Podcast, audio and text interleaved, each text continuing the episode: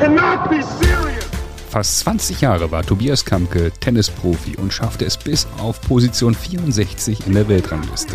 Und er spielte mehr als zweieinhalb Millionen Euro Preisgeld.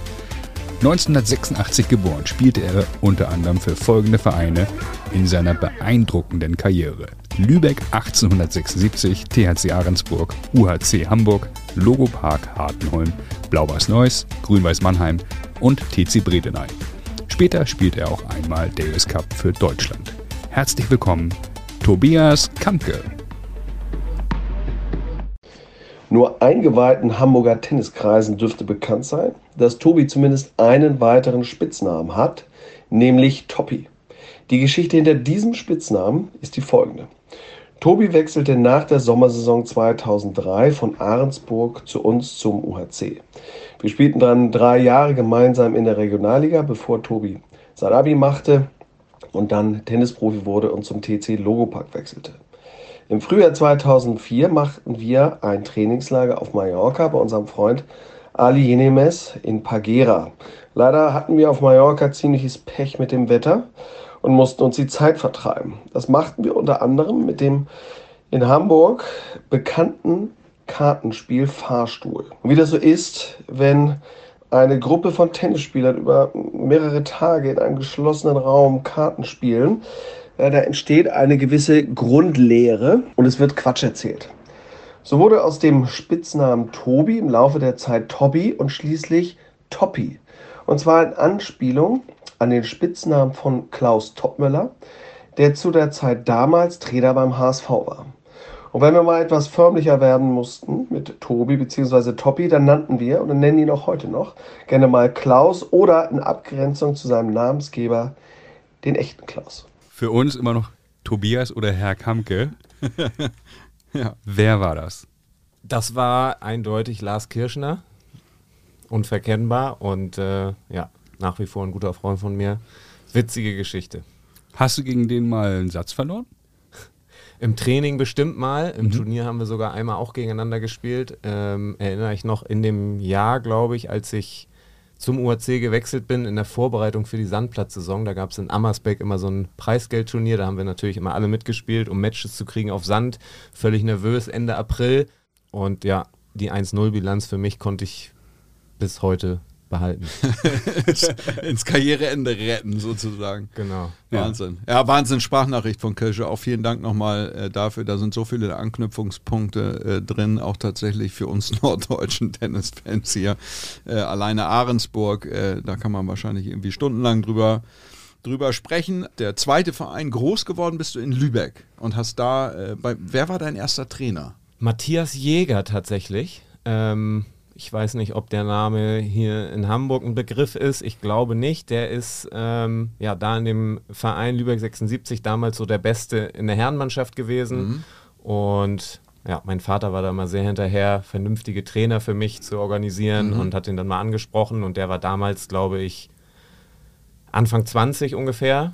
Und ja, der war cool, den mochten wir alle gerne und mein Bruder und ich haben dann so ein bisschen privat mit, mhm, dem immer mal aus der Reihe angefangen. Der ist dann auch als einer der Ersten damals nach Amerika gegangen, hat da studiert, ist auch tatsächlich drüben geblieben und witzigerweise in der Nähe von Miami, sodass uns äh, oder sich unsere Wege später mal bei dem Turnier in Miami immer wieder gekreuzt haben, ah, okay, und wir das so als Aufhänger genommen haben, uns mindestens einmal im Jahr halt zu sehen auch. Hat äh, sich immer meine Matches dann da angeguckt und äh, ja, das war mein erster Trainer. Geil. Und wer war dein bester Trainer? Uh, da, das ist direkt ein Fettnäpfchen, wo ich jetzt reintrete. Oder kannst du kann, ja mehrere Namen nennen. ähm, kann man nur falsch machen. Man kann es nur verkehrt machen. Also der Trainer, mit dem ich am längsten zusammengearbeitet habe, ist Ralf Grambo. Okay. Ähm, der wohnt mittlerweile auch in Köln, ist auch ein Norddeutscher eigentlich.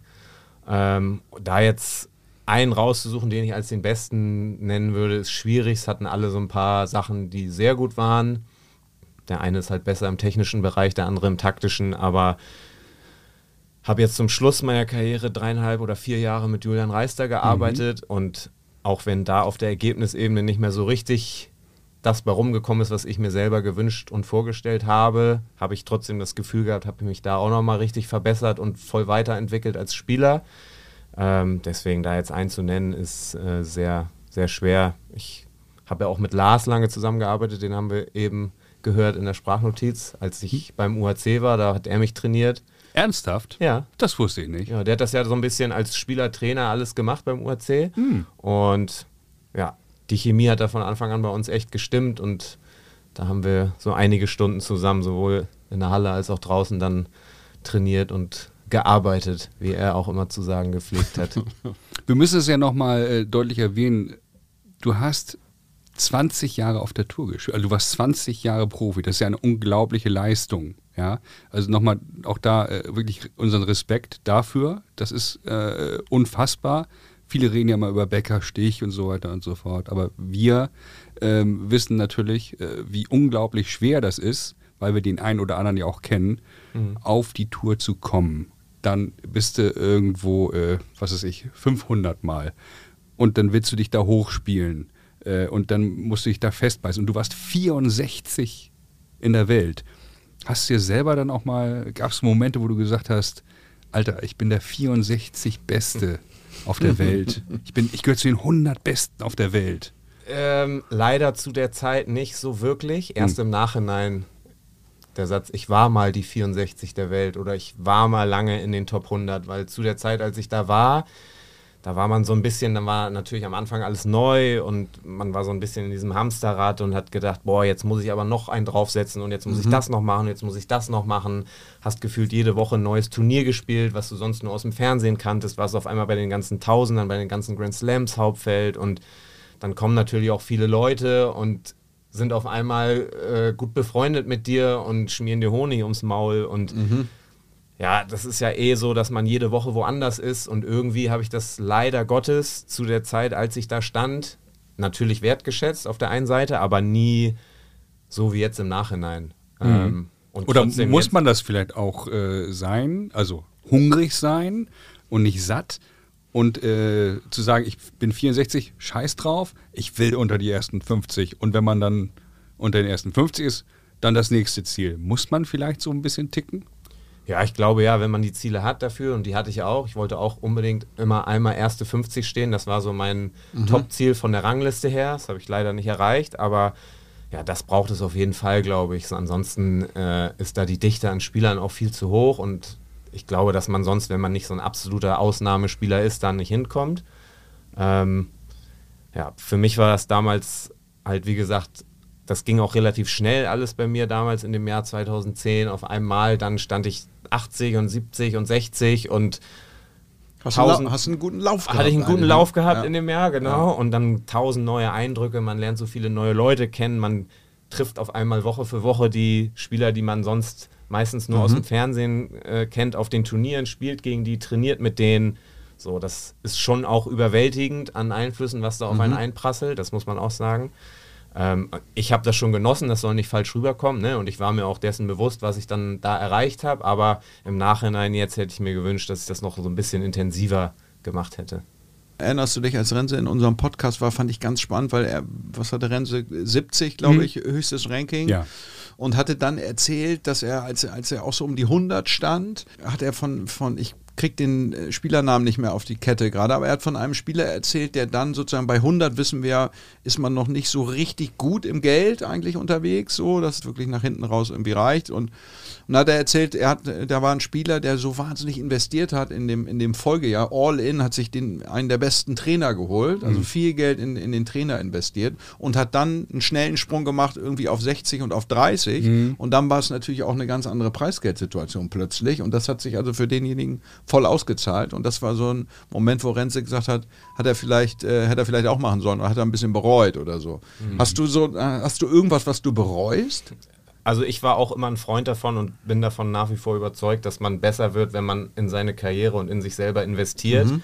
in Trainer, Athletiktrainer und in sich selber ja in dem Sinne. Ähm, es gab einmal die Möglichkeit, und das ist das Einzige, wenn man von bereuen spricht, mit Carsten Ariens zusammenzuarbeiten für mich. Und zwar, nachdem er Davis Cup Captain war, hat er sich dann wieder umorientiert Richtung Tour-Coaching, was mhm. er ja vorher auch gemacht hat. Und zu der Zeit hatte ich auch gerade keinen Coach für zwei Monate. Ja, und dann war die Möglichkeit da und es gab auch ein, zwei Gespräche. Und wie ich jetzt im Nachhinein erfahren habe, und das ärgert mich doppelt und dreifach, hat er angeblich nur noch auf meinen Anruf gewartet und mhm. es stand schon alles. Das habe ich damals so nicht wahrgenommen. Ah, okay. Ähm, wie bei einer Liebesbeziehung quasi. So, so ungefähr. Oh. Und dann ist mir tatsächlich Jan Lennard Struff zuvor gekommen und die arbeiten ja auch noch nach wie vor zusammen. Und das ja. hat genau U S Open zwanzig fünfzehn begonnen und das hätte ich sein können.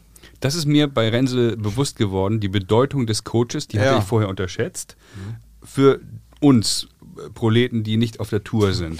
Ja? Also ich weiß ja auch, dass ein Tennistrainer einem viel erzählen kann, aber... Du warst allein unterwegs, habe ich jetzt rausgehört, und du hattest einen Trainer dabei. Versuch mal, uns irgendwie abzuholen, äh, der Unterschied. Also wie, wie wichtig ist es denn da, eben noch einen Trainer dabei zu haben jeden Tag, der sich um X Y Z kümmert oder eben nicht? Ja, also für mich war das ausschlaggebend für, ich bin erfolgreich und erreiche die Ziele, die ich mir gesteckt habe, und ich bin trotzdem ja nach wie vor ein guter Tennisspieler, aber ich stehe halt da nicht mehr. Und also der Unterschied ist minimal auf der Tennisebene, aber... Es geht ja damit los, dass man echt viel reist als Tennisspieler, dass man jede Woche woanders ist, dass man immer in Städten ist, in denen man wahrscheinlich keine Leute kennt, mhm. dass man halt jeden Abend essen geht. Macht man das alleine oder macht man das zu zweit? Alleine, mhm. wenn man schon zu zweit sich in Hamburg jetzt in meinem Fall am Flughafen trifft und die Reise zusammen macht, dann ist das schon gefühlt nicht anstrengend, sondern eher lustig, weil mhm. dann erlebt man Sachen zusammen, man teilt halt die Zeit. Da gehen ja auch tausend Sachen schief, mal kommt das Gepäck nicht an, mal holt einen das Turnier oder der Fahrservice nicht ab vom Hotel, dann steht man da alleine oder man hat halt jemanden, mit dem man das teilt.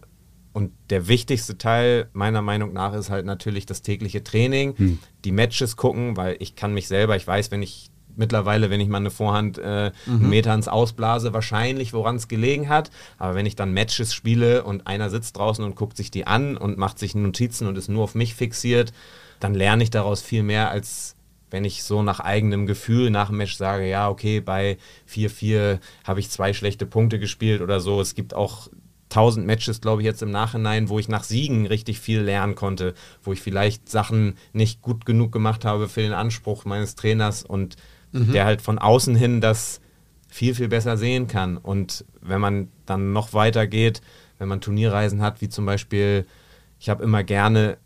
vor den U S Open schon auf Hartplatz gespielt, bin dann manchmal sehr früh schon rüber, habe vier Vorbereitungsturniere plus eine Woche Training plus U S Open gehabt. Das heißt, ich war da fünf bis sechs bis manchmal sieben Wochen drüben. Mache ich die sieben Wochen alleine und trainiere die ganze Zeit für mich oder habe halt jemanden dabei, mit dem ich auch, wenn ich mal früh verliere, was immer vorkommt, dann richtig gut arbeiten kann. Und das hat einen Mehrwert, ja, den... Ja, aber das unterschätzt man wahrscheinlich, ne? Wie einsam das, das Leben auf der Tour eigentlich, äh, eigentlich sein kann. Stichwort Hartplatz. Ich kann mich erinnern, dass ich irgendwann mal irgendwo gelesen habe, du hast viel auf Asche auch gespielt, gerade im, im Frühjahr hier dann irgendwie in Europa. Und ich habe gehört, dass dein Spiel eigentlich für Hartplatz besser geeignet gewesen wäre und dass, es, dass du eigentlich hättest viel mehr Hartplatz spielen müssen. Würdest du das auch so sehen? Ja, ich habe auch gute Ergebnisse auf Asche erzielt. Da mussten dann aber immer schon die Bedingungen ein bisschen mehr in meine Richtung verschoben sein. Das heißt, ein bisschen wärmer die Plätze, ein bisschen schneller, mhm. ähm, weil das meinem Spiel halt ein bisschen mehr entgegengekommen ist. Und ja, es gab ja, drei, vier Jahre, würde ich sagen, da bin ich deutlich zu früh immer dann auf Asche gegangen, mhm. weil es ein bisschen angenehmer war vom Turnierplan her. Sonst hätte ich nochmal irgendwie nach Asien gemusst. Marrakesch oder, und so. Genau, ja. Oder nochmal nach Amerika für drei mhm. Wochen. Ja, das würde ich jetzt im Nachhinein wahrscheinlich anders machen, aber mhm. da habe ich mich immer für entschieden, weil es halt so ein bisschen angenehmer war, einfach das Jahr dann zu planen. Und ja, erfolgreich war das auch nie wirklich, so früh im Jahr für mich auf Sand, das muss man auch dazu sagen. Also ein Argument noch dafür, dass man das, wenn man nochmal die Chance hätte, anders machen würde. Apropos Hartplatz. Ich glaube, in Doha zwanzig vierzehn hast du auf Hartplatz gespielt. Wir haben eine, wir, haben ja, wir, haben ja, wir bekommen ja unglaublich viele Nachrichten, kannst du dir vorstellen. Wir konnten noch nicht alle lesen, wir konnten uns noch nicht durch alle durcharbeiten. Und eine ja. kam von Dennis Jelitzki, ehemaliger tschechischer Davis Cup-Spieler, ja. ähm, der äh, dich dort äh, quasi spielen hat äh, sehen.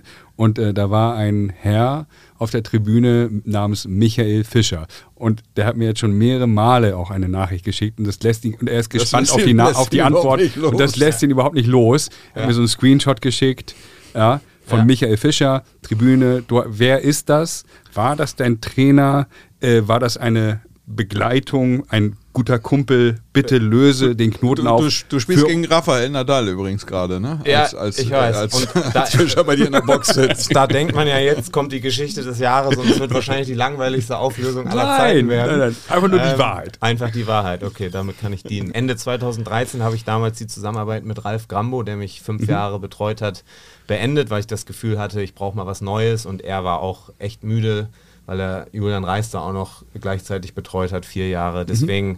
haben sich da unsere Wege getrennt und ich habe nach einem neuen Trainer Ausschau gehalten und habe mich dann darauf geeinigt, für zweitausendvierzehn mit Sascha Nensel zusammenzuarbeiten, ah, okay. der seinerzeit allerdings auch noch mit Julia Görges gearbeitet hat. Das heißt, und das wusste ich vorher, ähm, es wird auf die Combined Events hinauslaufen, plus mhm. hatten wir so über den Daumen gepeilt, drei bis fünf Wochen, wo ich ihn nochmal alleine kriege, und das hat damals für mich gereicht. Ich habe ihm dann aber gesagt, als es um die Planung ging, Anfang des Jahres, ich würde ungern nach der langen Vorbereitung das erste Turnier alleine spielen. Mhm. Und das war für mich damals Doha. Mhm. Da hat er gesagt, kann ich voll verstehen, finde ich gut, dass du das sagst, kann ich aber nicht hin, weil ich bin mit Julia da und da, ich weiß nicht, die waren glaube ich schon in Australien, Australien wahrscheinlich, in, ja. in Brisbane, sind dann nach Auckland oder so, ich weiß die genaue Turnierfolge nicht mehr. Hat er mich gefragt, ob ich jemanden wüsste, und er würde auch mal sich umhören. Mhm. Und er ist gut befreundet mit Michael oder Mischa Fischer. Okay. Der hat seinerzeit aber schon in Australien gelebt, hat da für den australischen Verband gearbeitet. Ich kannte den vorher gar nicht. Den hat er mir dann wärmstens empfohlen. Und dann habe ich gesagt, du Sascha, wenn du von dem überzeugt bist, ja. ne, ich bin dafür offen, ne, gerne, wenn der darauf Bock hat. Okay. Da ist das zustande gekommen. Dann war der mit mir in Doha die Woche. Also von Australien quasi, während alle in Australien sind, ist er in die andere Richtung geflogen. Hat er mal gesagt, ohne mich, ich fliege jetzt mal entgegengesetzt, mach mal eine Woche Doha, und okay. es war unglaublich lustig, ja. also so viele witzige Sachen mit dem erlebt. Bin dann mit ihm auch zusammen zurückgeflogen natürlich, weil ich weiter nach Melbourne bin, ah, ja. zu den Australian Open, und mhm. er zurück nach Hause, und habe dann da noch eine Woche vor Ort mit ihm trainiert, oder ja. er war dabei. Und das ist so also gekommen. Eine Übergangslösung vor Sascha Nensel quasi. Ja, genau. Für begrenzt aber auch auf äh, zwei Wochen. Der war dann noch einmal in Europa im April. Da konnte ich dann aber leider von den geplanten vier Wochen nur zwei spielen, äh, weil das direkt im Anschluss an den Davis Cup damals war. Und da war ich so dermaßen mhm. leer, dass ich gesagt habe, es tut mir echt leid, aber ich brauche jetzt Pause. Nicht zum Turnier zu fliegen. Da mhm. verliere ich gegen jeden. Okay. Erste Runde und lass mal lieber hier trainieren. Dann waren wir hier in Hamburg und ja, war eine das lustige sind zwei Zeit. Schöne Stichworte. Also einmal Sascha Nensel kenne ich eine unfassbare Anekdote, die muss ich aber erstmal validieren, ob die stimmt. Ähm, ich habe bis jetzt niemanden gefunden, der mir die bestätigen konnte. Eine Wahnsinnsgeschichte. Okay. Da könnte ich helfen vielleicht. Da Lö- kenne ich auch so einige und ich habe ja auch... Löst du irgendwann er, auf er, oder er war, willst du sie jetzt mal, willst nee, du jetzt mal anspielen? Er, er war selber Profi und musste auf Toilette. Und den Rest muss ich validieren. Und durfte nicht mehr auf Toilette gehen. Als Profi. Aber das war tierisch heiß irgendwo in Asien. Keine Ahnung. Man, das, findet, man findet eine Lösung auf dem Platz. Weiß dafür. Ich nicht. Keine, keine Ahnung. Ich weiß es nicht. Davis Cup. Du bist Davis Cup-Spieler gewesen. Erzähl mal. Das ist ja unfassbar. Ja, zweimal sind auch für Deutschland gespielt. Für Deutschland gespielt. Zweimal durfte ich das sogar machen, und es sind auch jetzt mit ein bisschen Abstand zu meiner aktiven Karriere so die schönsten Erinnerungen, die ich habe, weil das so auch eine Sache war, von der ich immer geträumt habe als Kind natürlich, ja. ne? Und die so weit weg war und überhaupt nicht greifbar war für mich, weil man ja überhaupt gar nicht weiß. Als Wer war im Team? Im ersten Spiel waren es Kultschreiber, Meier, Kars und ich. Mhm. Äh, und beim zweiten waren es Struffi, Gojovcik, Begemann und ich. Mhm. Das erste war in Argentinien, da gab es eine richtig schöne Reise auf Asche draußen. Mhm. War das Publikum fair? Ja, laut war es. Fair, weiß ich nicht. Weiß ich auch ich nicht. Ich war anderen, nicht dabei. Ich habe ein anderes Verständnis von fair sein, aber da wurde auf jeden Fall ordentlich Alarm gemacht und das ist in Erinnerung geblieben. Das finde ich eigentlich immer gut, wenn das dann Davis Cup ist halt in ersten und ne? in zweiten Aufschlag reingepfiffen wird von neuntausend Leuten, dann hatte ich am Anfang da ein paar Probleme zu servieren, muss ich ehrlich sagen, und habe auch nicht so gut Luft gekriegt, einen Satz lang. Dann ging's voll und dann gewöhnt man sich ja auch an alles. Ja, du, ähm, aber du erzählst das so, das ist für uns wieder Tennis äh, Proleten, die halt nicht von neuntausend Leuten in Südamerika spielen. In drei Tagen haben wir Markus Zöcke zu Gast, der hat in Brasilien mal Ähnliches erlebt, wenn wir uns schwach erinnern. Gegen Reimer Nonsens, aber das besprechen wir an anderer Stelle. Das besprechen wir an anderer Mal. Aber deswegen, äh, das südamerikanische Publikum, ich war bei den Olympischen Spielen in Rio, habe das da auch äh, erlebt, derbe unfair. unglaublich mhm. unfaires Publikum. Also wirklich, das, das, hat, das regt mich bis heute auf. Ja. Unsportlich. Wurde auch die ganze Woche vorher schon angesprochen, aber man kann das halt schwierig irgendwie simulieren im Training. Ja. Ne? Da wurde immer gesagt, ey, du musst dafür ready sein, und dann wurden mal ein paar Geräusche gemacht, so an der Seite. Wer hat die Geräusche gemacht dann? Die Betreuer da. So mal geklappert und mal, keine Ahnung, laut geredet. Ne? Carlo Trin hat, nehme ich an, hat ein bisschen reingearbeitet. Der war damals seiner Zeit leider noch nicht dabei. Ach so, schade. Ähm, aber die anderen, und das ist ja natürlich kann man nicht gar simulieren, kein Vergleich, oder? Völlig lächerlich gewesen. Äh, alleine schon die Optik dann, und dann stehen die ja auch alle und da setzt sich ja gar keiner hin. Ja. Ne? Und in die, den Aufschlag reingebrüllt. Ja, Party machen die da, ja. Ähm, wenn, die, wenn die eigenen servieren, dann ist natürlich Totenstille. Ne? Und wenn wir mhm. den Ball in der Hand haben und ihn hochwerfen, dann fingen sie immer alle an zu pfeifen und haben das so hochgezogen und so. Ähm, das macht mich sauer. Das war schon ja, einmalig, muss man sagen. Krass, ähm, ja. Und... ja, wenn man es dann nüchtern betrachtet, extrem unfair. Okay, Auswärtsspiel Argentinien und das andere? Und das andere Auswärtsspiel in Frankreich, Viertelfinale Frankreich. Im Jahr darauf. Mhm. Das war sogar noch die etwas coolere Erfahrung für mich, weil in Argentinien war ich eigentlich, das wusste ich vorher, Ersatzmann von den vier, weil geplant war Kohlschreiber Meier Einzel und Kohlschreiber Kaas Doppel. Mhm. Kohlschreiber hat sich dann da am Freitag verletzt in seinem Einzel im mhm. fünften Satz, hat sich dann Muskelfaserriss geholt und dann war natürlich klar, spiele ich, aber ja, da war ich jetzt nicht so... sage ich mal, unter der Woche schon mit der gleichen Anspannung mhm. dabei, weil ich halt wusste, und das wurde auch klar kommuniziert, dass es eher nicht so ist, dass ich spiele. Und in Frankreich dann ja, stand es eigentlich von Anfang nicht fest, aber sah sehr danach aus. Und ähm, ja, das war auch ein Wochenende, was ich, glaube ich, nie vergessen werde in mhm. meinem ganzen Leben. So viele Eindrücke da, die Stimmung war, es war eine Halle, es war noch irgendwie gefühlt doppelt so laut wie da in Argentinien mhm. und die haben Alarm auch gemacht ohne Ende. Dann war da dieser sensationelle Freitag für uns dabei, wo wir beide Einzel gewonnen haben. Leider natürlich dann am Ende nicht gewonnen insgesamt, aber wenn ich dann mich daran so zurückerinnere, denke ich immer noch, das war irgendwie vorletzten Monat oder so, weil Nationalhymne so präsent da dann stehen, da wird mir jetzt kalt hier, oh. wenn ich daran denke, und dann mhm. diese Stimmung da im Stadion, und dazu habe ich noch echt gut gespielt auch, mhm. ähm, das war unfassbar, also... Wir haben schon viel über, über Anekdoten und, und Kirsche hat äh, ganz am Anfang ja auch schon von, die, von dieser Lehre gesprochen. Ich glaube, apropos Lehre, du hast noch eine Eine volle Sprachnachricht. Ja, nicht nur eine Sprachnachricht, aber vorab nochmal ein Stichwort: Australien zweitausendacht, die Snake. Der Rest, der Rest verblasst. Äh, bitte nicht. Das äh, ist eine Anekdote. Also, Lars und ich konnten deshalb nicht schlafen. Mhm. Dennis Jelitzki, der die Nachsprachnachricht da schickte, wegen, konnte wegen äh, Michael Fischer nicht schlafen. Ja. Also, da bin ich wirklich ja. sehr gespannt drauf. Ja. Soll ich das jetzt erzählen? Bitte, ja, bitte. Das ist natürlich leider mit der Situationskomik, die es damals hatte, nicht so witzig, wenn ich es jetzt erzähle, aber diese Geschichte können wir meinem besten Freund Julian Reister verdanken, mit dem ich damals zusammen nach Australien geflogen bin. Da kann man noch ein bisschen weiter ausholen, weil das war unser erster Grand Slam, den wir spielen konnten, hatten das alles geplant, waren natürlich mega aufgeregt, mhm. hatten sogar einen Betreuer, äh, den wir organisiert hatten, Thomas Kirndone, vielleicht sagt euch der auch was vom ja, Namen. Vom, vom Schleswig-Holsteinischen Tennisverband. Genau, der ja. war damals mal, als wir so, würde ich sagen, neun, zehn, elf, zwölf waren Bezirkstrainer bei uns, das heißt, der hat unseren Weg auch mhm. eigentlich von Anfang an begleitet, den haben wir dafür gewonnen.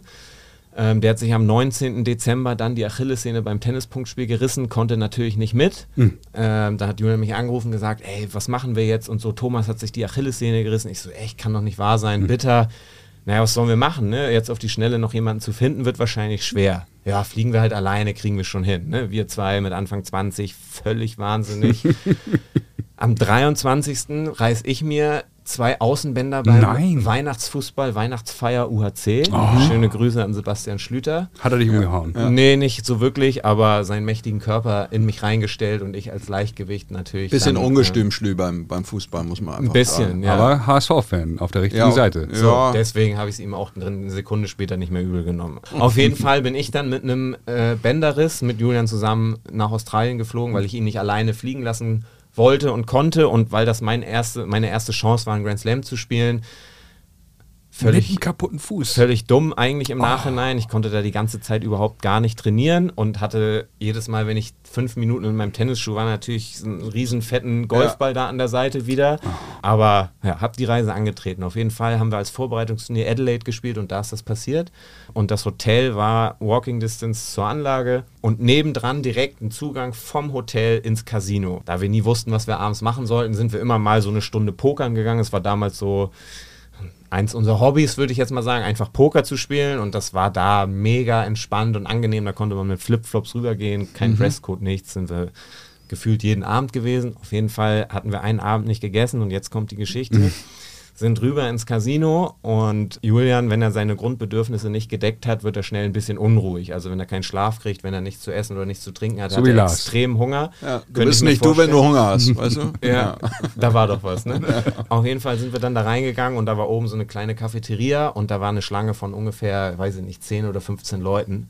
Julian in seiner Ungeduld völlig angezündet, weil er unbedingt schnell an diesen Pokertisch wollte, schreit über diesen Tresen von der Seite rüber, excuse me, is it possible to order here or have I go to the snake? Und zeigt halt rüber zu der Schlange.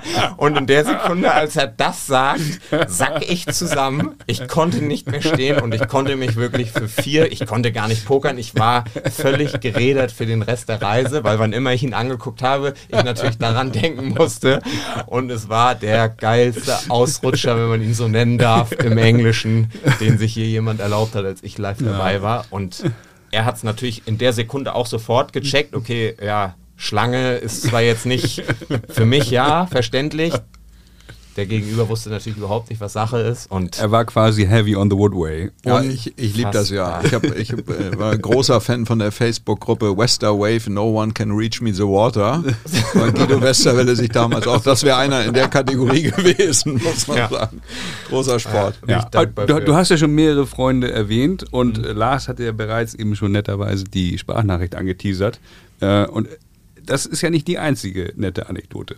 Ja, es gibt natürlich tausend Geschichten und es ist auch echt schwierig zu sagen, was jetzt die lustigste war, aber du kannst ihn ja mal fragen. Ähm, wir waren Ende des Jahres nochmal in Helsinki und haben dann Challenger gespielt und äh, Ende des Jahres ist man ja schon mal so ein bisschen durch von dem ganzen Jahr und wir sind ja auch eine Zeit lang sehr viel zusammengereist und dann geht man sich ja auch manchmal richtig auf den Sack und ähm, ich habe Tobias schon angekündigt, wenn er jetzt nicht langsam aufhört, dann kann sein, dass er eine kassiert.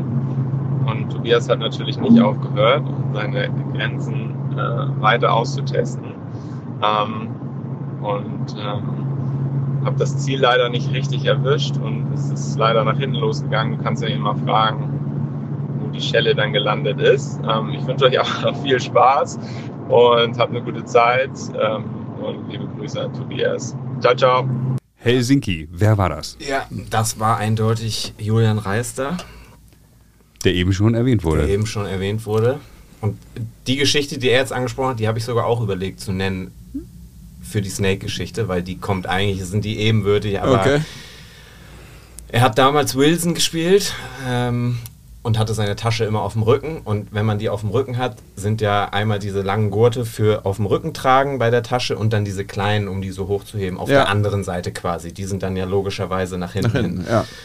Und wie er schon richtig angesprochen hm. hat, das war immer das letzte Turnier hm. im Jahr. Hm. Äh, das heißt, mental war man schon kurz vor durch oder halt, wie in meinem Fall, sehr deutlich nach durch und man wollte nur noch, dass die Woche irgendwie zu Ende geht. Ne? Wie man da dann gespielt hat, war eigentlich sekundär in dem Fall. Und dann hatte ich halt die Anfälle, dass wann immer er losgegangen ist vor mir, habe ich kurz diese kleinen Griffe gegriffen, sodass er halt losgehen wollte und nach hinten gezogen wurde. Und das bringt einen ja zur absoluten Weißglut. Und dann wollten wir abends ins Hotel und waren oben bei dem Players Desk, haben nach einem Shuttle gefragt und dann mussten wir kurz warten und dann war es soweit. Der Fahrer ist vorgegangen, Julian losgegangen, ich greife diese Griffe hinten bei der Tasche, er hakt. Also er stoppt halt so ab, wird nach hinten gezogen, dreht sich um, schon mit so einer Krawatte, ne? Und ich denke schon, boah, ist der gereizt, ist das herrlich, ne? Das muss ich ausnutzen. Und meint, jetzt hör endlich auf damit, ne? Ich so, ja, sorry, mach ich nicht mehr. Er dreht sich um, will wieder losgehen. Ich greife wieder diese wilden Griffe und er wird wieder nach hinten gezogen. Dreht er sich wieder um und ich merke schon, okay, jetzt ist kurz vor zwölf, ich muss aufpassen, dreht sich um und sagt mir, wenn du das noch einmal machst, dann hau ich dir richtig eine rein. Ich so, ja, sorry, ey, ich wusste nicht, dass du so durch bist schon, ne? Ich mach nichts. Er dreht sich um, will losgehen. Ich greife natürlich logischerweise die Griffe, ja. greife die. Er will den ersten Schritt machen, wird nach hinten gezogen. Ich lasse wieder los und gehe sofort weg, weil ich wusste, okay, jetzt oh, ich muss Angst. ich halt entweder laufen oder nicht. Ich habe Angst. Er steht noch mit dem Rücken zu mir, dreht sich um. Ich sehe, wie er seinen rechten Arm ausholt und will mir halt in der Drehung einen Schwinger verpassen, wo auch immer hin. In der Sekunde war ich aber schon weg und es läuft oben, das muss man sich mal vorstellen, ein Kameramann mit einem Stativ Nein. auf der Schulter an Nein. mir vorbei Nein. und Julian schlägt dem Nein. volle Wucht zwischen Magen und Unterleib und der halt völlig, völlig ohne zusammen. Spannung geht da und denkt ja im Leben nicht dran, dass er hier gleich eine kassieren kann. Ja, aber kann. was läuft er da auch lang? Was läuft er da auch lang in der Sekunde? Und bricht halt zusammen Nein. und ich erschrecke mich, in der gleichen Sekunde kommen Nein. mir natürlich die Tränen, weil ich es nicht glauben konnte, einen halben Meter neben mir, dass die jemand abfängt, die ich eigentlich hätte kassieren sollen in der Sekunde. Und wir waren natürlich so geschockt, Julian ist sofort zu dem ja. hingegangen, der ist zu Boden gesackt und hat sich da gekrümmt vor Schmerzen, ne? Weil das war einfach natürlich kein ja, voller Faustschlag, aber klar. es ist ja unerträglich. Ja. Unfassbare Story, ich konnte es nicht fassen, ich konnte mich den ganzen Tag nicht beruhigen, ja. damit war natürlich so dieses ich halte ihn fest und so ein bisschen aufgelöst, weil das dann schon im Nachhinein sehr witzig war, wie das alles gelaufen ist, aber... Hast du danach nochmal festgehalten hinten? Nee, ne? Ja, ich habe erstmal einen Tag Pause gemacht. Das habe ich mich nicht mehr getraut. Aber vielleicht habe ich nur den Tag Pause gemacht und dann am nächsten Tag mal wieder kurz angetestet, ob er wieder bereit ist, dafür festgehalten zu werden. Du, ja. du hast ja netterweise den Fragebogen ausgefüllt.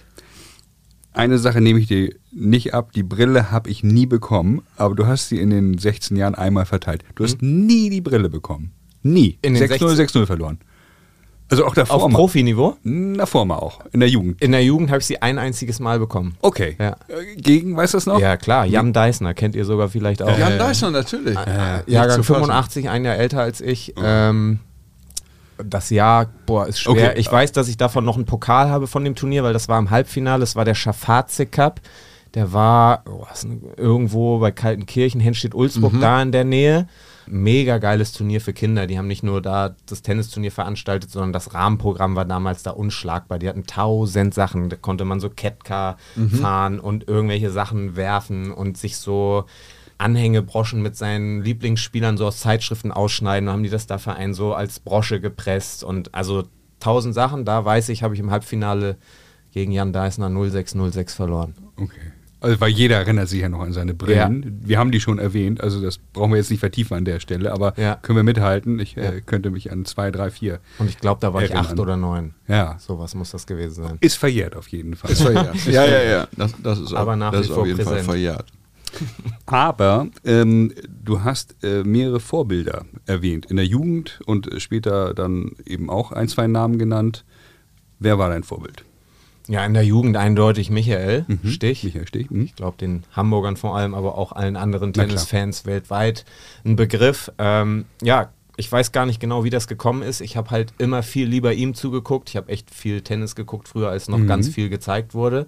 Äh, mir hat das immer mehr gefallen, wie er gespielt hat, als wenn ich Becker geguckt habe. Das mhm. war einfach so und alle waren ja Becker-Fan, wenn mhm. man ehrlich ist. Und irgendwie, ja, fand ich ihn... Hat dir das auch gefallen, ein bisschen, bisschen gegen den Strom zu schwimmen? Ja, vielleicht, Stelle. vielleicht. Und also ich mochte das einfach immer, Deswegen wie er gespielt hat. Deswegen bist du ja H S V-Fan auch. Ja, ja, unter anderem. Das ist vielleicht da in der gleichen Zeit entstanden. Du kannst ihm jetzt einer reinhauen, wenn du möchtest.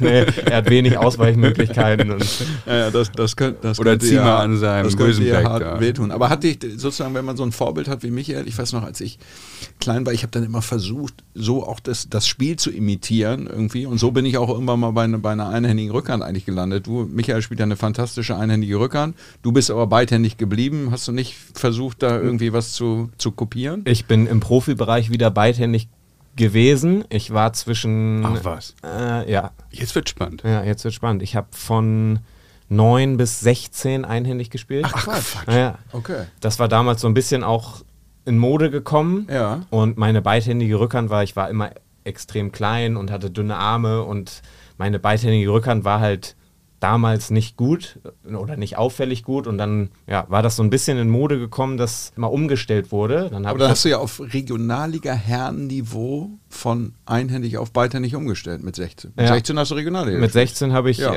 ja genau, also ich habe umgestellt, das weiß ich noch, im März, als ich sechzehn war, und dann bin ich in dem Herbst zum U H C gewechselt. zweitausenddrei war das. Ja, da habe ich einhändig gespielt noch in dem Sommer. Mhm. Äh, nee, in dem Winter und dann im Sommer beidhändig gespielt. Ab und zu mit dem Prinz Mono von Jochen Werner wahrscheinlich. Im Training ja, in den Matches nicht. Ähm, die waren ja heilig oder sind es nach wie vor, denke ich mal. Ja. Ähm, ja. Kam der Impuls vom Trainer oder von dir? Vom Trainer eindeutig, Der ja. hat gesagt, spiel beidhändig, Junge. Oder wie? Ach so, damals, als ja, ich ja. wieder umgestellt habe, ja, zurück. Ja. ja, das war, muss man äh, auch ein... Den habe ich vorhin vergessen, als es um meinen besten Trainer gehabt, äh, ging, Mike Schürbismann, mit dem mhm. habe ich auch lange und sehr erfolgreich zusammengearbeitet. Und der war ja Verbandstrainer in Schleswig-Holstein. Und dann ist damals, gab es noch einen Challenger in Lübeck auf Teppich, mhm. immer im Februar. Da bin ich natürlich immer zum Zugucken gefahren und war damals fünfzehn. Habe dann eine Wildcard für die Quali bekommen, weil einer ausgefallen ist. Haben die mich gefragt, ob ich spielen möchte. Ich so, ja... Weiß Na nicht, gut. was ich hier so soll, aber ja, lass mal machen und so. Hab natürlich einen derartigen Einlauf gekriegt, ähm, gar nichts zu melden gehabt da, logischerweise. Und das erinnere ich, als wäre es gestern gewesen. Danach, weil er sich das Match angeguckt hat, gab es eine Matchbesprechung in dem Sinne, ne? Wollte einfach kurz mit mir sprechen. Das weiß ich noch, das kann ich zitieren. Da meint er, Tobi, wenn du eine Chance haben willst im Profitennis, mhm. dann musst du umstellen auf eine beidhändige Rückhand. Da habe ich ihn angeguckt, habe ich natürlich gar nicht verstanden, ne? weil ja. ich habe immer so ein bis zwei Longline-Rückhandstrahlser pro Match auch reingespielt. Der Rest ging halt irgendwo hin, aber es hat mich nicht interessiert, wenn die zwei die zwei reichen, sind. Ja. Die reichen halt das fürs Gefühl, gut. Ne? Ja. ja, das hat er zu mir gesagt. Dann gab es natürlich Diskussionen mit meinen anderen Trainern damals. Oha. Ein Hin und Her, habe mich dann glücklicherweise dafür entschieden, das zu machen und ihm dazu vertrauen. Ja. Und ich und würde mal Wie lange sagen, hat das gedauert, bis du dich wohlgefühlt hast mit der beidhändigen dann wieder? Ein also, knappes halbes Jahr. Boah, das ist ja brutal. Äh, am Anfang mhm. war das Gefühl gut, aber ich hatte das Gefühl, ich kann den Ball gar nicht beschleunigen. Ich hatte so ein paar mhm. Probleme noch mit dem Griff mhm. immer. Ja. Vor allem, wenn es... Hast also, mit dem rechten mehr gesprungen als mit dem linken? Genau, viel, also weil ich halt gewohnt war, nur noch den Schläger mit der rechten Hand festzuhalten. Und vor allem, wenn ich Punkte gespielt habe oder nicht wusste, kommt er jetzt auf die Vorhand oder auf die Rückhand, weil mhm. ich ja auch mit rechts bei der Rückhand dann umgegriffen habe immer. Mhm. Ich hatte nicht meinen Vorhandgriff mhm. bei der Rückhand dann und dann bin ich halt mit den Griffen durcheinander gekommen, hatte den Schläger nicht richtig in der Hand und dann kann man den Ball ja nicht beschleunigen und es fühlt sich halt so fremd dann an und man denkt sich, das kann nicht wahr sein, weil wenn ich wusste, er kommt auf die Rückhand und jemand hat mir die angespielt, dann ging das, aber halt aus der Bewegung, dieses ganze Timing war dann wieder mhm. was anderes, man steht anders mhm. zum Ball. Ja, das hat so ein gutes halbes Jahr gedauert, bis ich dann so ein bisschen Vertrauen auch daran hatte und gedacht habe, okay, jetzt habe ich das Gefühl, wird das so langsam ähm, ja, und das wurde dann immer besser. War die richtige Entscheidung offensichtlich. War auf jeden Fall die richtige Entscheidung. Ich wage mal zu bezweifeln, dass es mit der einhändigen, man weiß es nie, man weiß es nie, ja. wie sich das entwickelt hätte, aber ja, war auf jeden Fall keine Entscheidung, die ich im Nachhinein bereut habe. Aber du weißt ja auch, du hast ja auch gar keine Vorstellung davon, ob du mit, wenn du da fünfzehn warst, irgendwie, ob du, ob es für erste hundert, also das ist ja auch immer so, dass man denkt, ah, der wird mal richtig gut, was heißt das denn dann, irgendwie richtig gut zu werden? Da gehört ja auch so viel Glück irgendwie, also so viel Können natürlich auch dazu, aber auch viel ja Glück und, und Verletzungsfreiheit und all solche Sachen. Mhm, total. Also schon schwierig. Wir haben, also äh, danke Mike Schöbesmann nochmal an der ja, Stelle. Ja. Unbekannterweise, danke. ähm, wir haben im Intro all deine Vereine aufgezählt. Haben wir jetzt hier nicht gemacht. Eben wurden mehrere Trainernamen genannt. Kannst du dann äh, uns sagen, welcher Verein so äh, dein Herz erobert hat? Nun läuft man ja für verschiedene Vereine auf. Dann gibt es vielleicht auch in der Bundesliga ein paar Euro. Ähm, Habe aber im Internet auch bei der Recherche festgestellt, dass du bei deinem aktuellen Verein schon eine gewisse Verbundenheit hast, aber auch bei den anderen Vereinen richtig äh, ihr ein gutes Team immer wart. Gibt es da irgendwie, oder vielleicht ein, nicht der Verein, oder so ein Highlight-Team, eine Highlight-Saison? Also da würde ich jetzt erstmal natürlich aktueller Verein T C Bredeney, deswegen ist das für mich gerade mein Verein, hm. logischerweise. Und die erste Saison, die ich gespielt habe, habe ich persönlich richtig genossen, es hat mir unfassbar viel Spaß gemacht. Und dazu, in, in Essen, muss man dazu in sagen. In Essen, ne? genau. Ähm, dazu haben wir noch äh, in der ersten Saison erste Bundesliga, die sind nämlich erst aufgestiegen. Direkt. Ihr seid Zweiter geworden. Sehr, Dritter dann Dritter. am Ende, ja, am Ende. Okay. Echt erfolgreich mhm. gespielt. Aber ein Verein auf jeden Fall, der mir ans Herz gewachsen ist, ist natürlich der U H C, mhm. weil ich das Gefühl habe, dass ich damals zu der Zeit, als ich da war, so ein bisschen diesen Schritt oder diesen Übergang gefunden habe, der ja nicht so leicht ist vom Jugend Tennis, weil ich bin mit sechzehn da hingekommen und da spielt mhm. man ja immer schon mal Herren und auch Preisgeldturniere, aber so diesen richtigen Switch dann hinzubekommen und sich zu entwickeln, dass man Herrentennis in Anführungszeichen, wenn man es so nennen darf, äh, dann spielt. Mhm. Das habe ich eindeutig da geschafft und dem Verein Lars Kirschner und den anderen, mit denen ich dann damals trainieren durfte und konnte, ähm, zu verdanken. Und dann würde ich Grün-Weiß Mannheim mhm. sagen, weil ich da zehn Jahre Bundesliga gespielt habe. Wir sind die letzten drei Jahre Meister geworden in der Reihe. Und ist Teamchef bei Grün-Weiß Mannheim eigentlich Hans Engert? Nee, Gerald ja. Marzenell. Ah, Gerald Marzenell, okay. Mhm. Ja. Mhm. Ja, und da sich halt über die Jahre hinweg dann auch Freundschaften entwickelt haben und das ist, sind dann so Erinnerungen, die einen einfach verbinden mhm. und das war mit Abstand die längste Zeit, die ich bei einem Verein gespielt habe. Ähm, wer weiß, was noch kommt in Bredeney, ne? Ich bin ja noch jung, aber ja, da würde ich jetzt. Du spielst ja noch äh, für nee, Bredeney? Nächsten Sommer, hast du ja. eben erzählt im genau, Vorgespräch. Ja. Nächsten Sommer auf jeden Fall noch ein Jahr, dann mal gucken, wie sich so meine Knochen anfühlen und was mhm. mein Level so sagt. Da kommen natürlich auch immer neue und junge und so nach, das weiß ich auch, da mache ich mir auch nichts vor. Und du bist ähm, Legionär? Absolut. In Italien. Das auch. Äh, Spielt's dort? Nächsten für Sonntag für Tennis Comunale Vicenza. Wer kennt den Verein nicht? Ja, ein Weltverein. Ja. ja. Bin ich gespannt, was da äh, auf mich zukommt. Ich habe jetzt ja so die erste Phase mal gehabt, nachdem ich aufgehört habe, wo ich länger auch kein Match gespielt habe. Und auch, auch nicht trainiert? Oder ich meine, ein bisschen abtrainieren musst du doch eigentlich, oder? Aber das machst du, also machst Tennis, du körperlich? Tennis abtrainiert null. Okay. Da war einfach mal einen Schläger in die Ecke gelegt. vierzehnter achter war dieses Jahr letztes Punktspiel in Bredeney. Danach hatte ich den Schläger bis jetzt noch zweimal in der Hand. Das okay. war einmal ein mhm. äh, Showkampf in Bremerhaven, den ich mit Dustin Brown gemacht habe. Mhm. Äh, oder nee, dreimal, muss ich korrigierenderweise sagen. Davor habe ich nämlich einmal trainiert, weil ich dachte, okay, ganz ohne Training ja, ja, kann okay. ich da nicht hinfahren. Nachher falle ich, fall ich direkt ja. um nach zwei Minuten. Ja. Äh, und heute habe ich auch einmal trainiert tatsächlich, weil ich jetzt weiß, ich spiele übernächsten Sonntag in Italien Liga und da dann so ganz unvorbereitet hinfahren, das macht mir auch keinen Spaß, das finde ich auch nicht fair dem Team gegenüber, das, da hätte ich ein zu schlechtes Gewissen, ja. deswegen, ich will da natürlich, wenn ich da hinfahre, auch gewinnen, der Anspruch bleibt, glaube ich, und deswegen... Aber für uns, für uns Hobbyspieler, das reicht sozusagen für dich, vierzehn Tage vorm Punktspiel einmal zu spielen, oder, oder meinst du, du gehst nächste Woche noch nee, auf den Acker? Nee, ich spiele ich jetzt nochmal diese Woche, entweder Donnerstag oder Freitag, eine Stunde locker schlagen und dann nächste Woche noch ein oder zwei Einheiten, wo ich dann mal so ein bisschen... Mal ein paar Punkte spielen. Detail wieder gehe, ja, Punkte weiß ich gar nicht, glaube nicht. Eher ja, so Aufschlag, okay. erster Ball und ein paar Returns, dass man so ein bisschen ja, okay. das Gefühl dafür wieder kriegt. Aber also ich habe heute schon gemerkt, dass es noch ganz Ge- okay geht. Und mhm.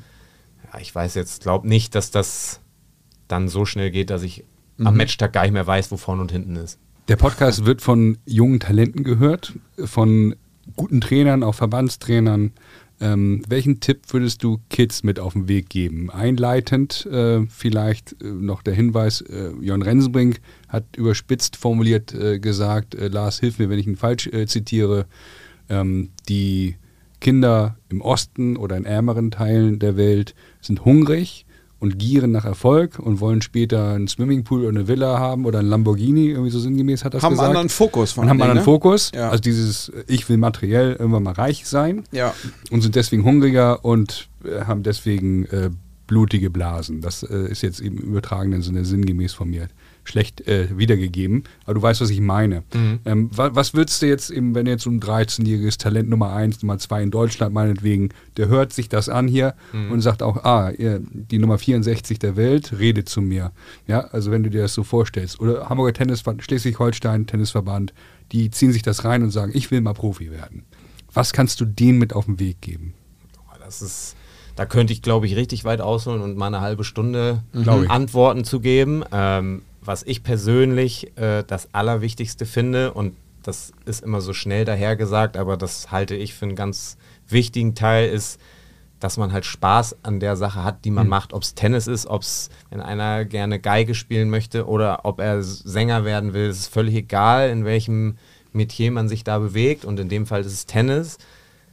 Fängt man das ja an, und das habe ich auch gemacht als Kind und das macht, glaube ich, jedes Kind, weil einem das Spaß macht und weil es ein Hobby ist, weil es einen begeistert, weil man wahrscheinlich im Fernsehen seine Idole sieht und davon träumt, oh cool, da, ich möchte auch mal in Wimbledon spielen. Weil es ein Spiel ist. Weil es ein ne? Spiel ist, ja. weil es einfach einem selber Spaß macht und das geriet ja, und wenn ich mir teilweise angucke, was heute schon in jungen Jahren für einen Aufwand betrieben wird, mhm, bei manchen Kindern, und es sind Kinder einfach, mhm, mit zwölf, dreizehn, dann frage ich mich, wenn das bei mir damals schon so gewesen wäre, wäre ich dann nicht schon vor sechzehn abgesprungen und hätte vielleicht was anderes gemacht. Weiß, mhm, ich nicht, ist alles immer nur hypothetisch, aber ja, ich finde das ganz wichtig, dass es alles immer in einem gesunden Rahmen stattfindet, dass die Kinder den Spaß dabei behalten, weil deswegen haben sie irgendwann mal angefangen, einen Schläger in die Hand zu nehmen und nicht, weil sie aufgewacht sind eines Morgens und sich gedacht haben, so, jetzt äh, geht für mich die Mission los, ich möchte erfolgreicher als Djokovic werden und ich will die Eins der Welt werden, sondern das entsteht natürlich in diesem ganzen Prozess Richtung Erwachsenwerden. Deswegen finde ich das Allerwichtigste immer, dass man zu jeder Zeit, und es gibt immer mal Phasen, da macht ein, machen einem Sachen mehr und weniger Spaß. Das ist, glaube ich, gelogen, wenn man sagt, ja, ich habe jeden Tag auf dem Tennisplatz meines Lebens verbracht und hatte immer Spaß. Nee, überhaupt nicht. Mhm. Aber grundsätzlich macht man es ja, weil es einem Spaß macht. Deswegen spielen andere Fußball oder machen sonst irgendwas, spielen Golf. Und das, würde ich sagen, ist das Allerwichtigste, mhm, dabei. Und glaubst du, dass das, dass das so ein Erfolgsgeheimnis ist von den, von den richtig, richtig Guten, also Nadal und Djokovic und Federer und so, dass die sich das bewahrt haben, diesen, diesen Spaß? Also sind die, sind die vielleicht auch in, in, in, in, gerade in diesen engen Situationen so locker, weil die das mental so locker irgendwie sehen können, dass es irgendwie Spaß ist und, und ein Spiel ist? Federer hat das irgendwann mal gesagt. Ja, ich, das habe ich bei Nadal zum Beispiel, dass der das nach wie vor, und der ist mittlerweile ja auch sechsunddreißig schon, ja. ähm, hat wieder zwei Grand Slams gewinnen können dieses Jahr, was ja, glaube ich, keiner für möglich gehalten hätte, noch vor drei, vier Jahren überhaupt. Bei dem glaube ich das total, weil der trifft Aussagen, und wenn man den erlebt, dann habe ich bei dem das Gefühl, der spielt nach wie vor Tennis, weil dem das einfach Spaß macht. Der, mhm, weiß natürlich auch, dass es mittlerweile sein Beruf geworden ist und der äh, ne, ein absoluter Weltstar ist, der überall auf der Welt wiedererkannt wird und eine Marke ja geworden ist in dem, ja, Sinne schon. Wenn ich auch Carlos Alcaraz jetzt sehe, den habe ich das erste Mal gesehen, da war der fünfzehn. Da hatte, mhm, er eine Wildcard in Spanien beim Challenger. Da habe ich das einzige Mal angerufen bei Julian zu Hause, weil wir hatten immer so die Absprache, wenn wir einen richtig guten Spieler sehen, lass uns das mal gegenseitig sagen. Okay. Da habe ich ihn angerufen und gesagt, einen Namen kannst du dir merken. Ich glaube, der hat unfassbar Potenzial. Der ist gerade fünfzehn, der spielt hier unten. Der hat da gespielt, da habe ich gedacht, das kann nicht normal sein. Ja. Mhm. So, das war natürlich schon, sind andere Voraussetzungen, die der jetzt hatte, aber um zurückzukommen auf dieses Spaß haben. Ja, bei Nadal glaube ich zum Beispiel wirklich, dass dem das Tennis Spaß macht, nach wie vor. Sonst würde der sich das, glaube ich, nicht mehr antun bei, mhm, den ganzen Verletzungen und Blessuren, die der über die letzten Jahre hatte. Und der ist dann halt da und weiß das einzuordnen mittlerweile mit seiner Lebenserfahrung auch, mhm, und geht halt nicht auf den Platz und sagt, oh, ich spiele jetzt hier Halbfinale Grand Slam, vielleicht ist es das einzige Halbfinale meiner Karriere, ist dann fest, mhm, ist nicht locker, sondern der versucht halt sein Bestes, der nimmt diese das Herausforderungen auch, ne? an, ja. wächst mit denen, genießt das, ja. findet das total geil. Und dann am Ende, wenn das Match vorbei ist, guckt er, habe ich gewonnen, habe ich verloren. Wenn er gewonnen hat, freut er sich. Wenn er verloren hat, sagt er, ja, ist so. Ist ein Tennismatch, nicht mehr und nicht weniger. Mhm. Und versucht es halt dann, so wie er es immer sagt, und das bewundere ich ohne Ende, versucht es dann beim nächsten Mal einfach wieder besser zu machen und sich im Training bis zum nächsten Turnier wieder zu verbessern. Und das nehme ich ihm hundertprozentig ab. Du hast eben, du hast eben gesagt, dass ähm, du in den letzten Jahren auf der Tour, obwohl das ergebnistechnisch nicht mehr ganz so gut lief, wie du dir das vorgestellt hast, aber dass du damit rausgegangen bist, dass du dich weiter, äh, weiterentwickelt hast und immer noch ein besserer Tennisspieler geworden bist. Wenn man sich jetzt so einen Alcaraz anguckt, ich bin total geflasht von dem, weil der aus, aus meiner Sicht total komplett ist. Der kann alles spielen, was man irgendwie so hat, und ich denke immer so, wo, wohin kann der sich noch entwickeln eigentlich, weil der, der kann ja schon alles. Der spielt wahnsinnig Slice, der spielt geilen Stopp, der kann Surfen Volley spielen.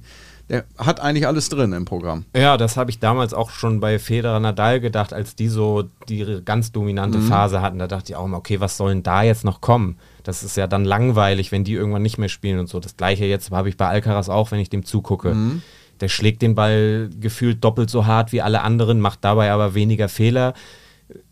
Man kann gar keinen Punkt gegen den mehr gewinnen, wenn er nicht selber den Fehler macht. Es, mhm, sei denn, man serviert mit zweihundertfünfzig genau in die Ecke, mhm, an beide Linien ran, weil der sich bewegt wie die Feuerwehr. Ja. Das macht er über fünf Stunden das ganze Jahr, jeden Tag. Also man hat ja, ich hätte weniger Ansätze, die ich jetzt nennen könnte, dass ich sage, okay, so und so würde ich jetzt gegen den ins Match gehen und den schlagen wollen, weil, wie du gesagt hast, da Schwierig. Der kann ah, ja, alles. Das geht nur durch Winning Ugly. Das da, brauchst du, da brauchst du Brad Gilbert, der dir ganz miesen, äh, ja. miesen Text auf der Bank gibt. Auf der Tennisebene fällt einem da wenig ein. Da muss man dann überlegen, okay, wie kann ja. man den sonst mal vielleicht dazu bewegen, dass der seine Leistung nicht so abruft, wie er es jetzt dieses Jahr gemacht hat. Aber ja, also wo soll das noch hinführen? Noch schneller servieren, noch schneller sich bewegen, noch den Ball härter schlagen, noch genauer den Ball in die Ecken schlagen. Ja, irgendwann... Man kann sich's kaum vorstellen. Hat ja. man das Gefühl, gibt's da dann Limits, aber ja, ich bin auch mal gespannt, wenn man sich vor Augen hält, dass der achtzehn oder jetzt neunzehn ist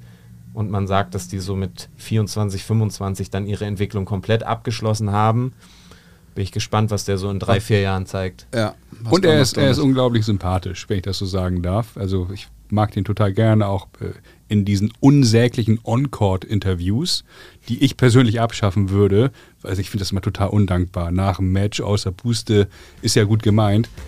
Und nächste Folge geht's weiter mit... Der gibt sich regelmäßig Ohrfeigen. So, da hat man einfach mal die Schnauze voll und knallt einen Ball weg. Da sind mir ein paar Kommentare dann rausgerutscht im Laufe meiner Karriere, die ich dann im Nachhinein vielleicht lieber nicht gesagt hätte. Die Art und Weise, wie der sich vorne nach seinen Volleys bewegt hat, das habe ich in meinem Sehr ganzen, ne? ganzen ja. Leben nie wieder gesehen bei irgendwem. So geschmeidig, so schnell, unglaublich. Dublette sechsundsiebzig wird präsentiert von Karl Anders und Brainseeker Consulting.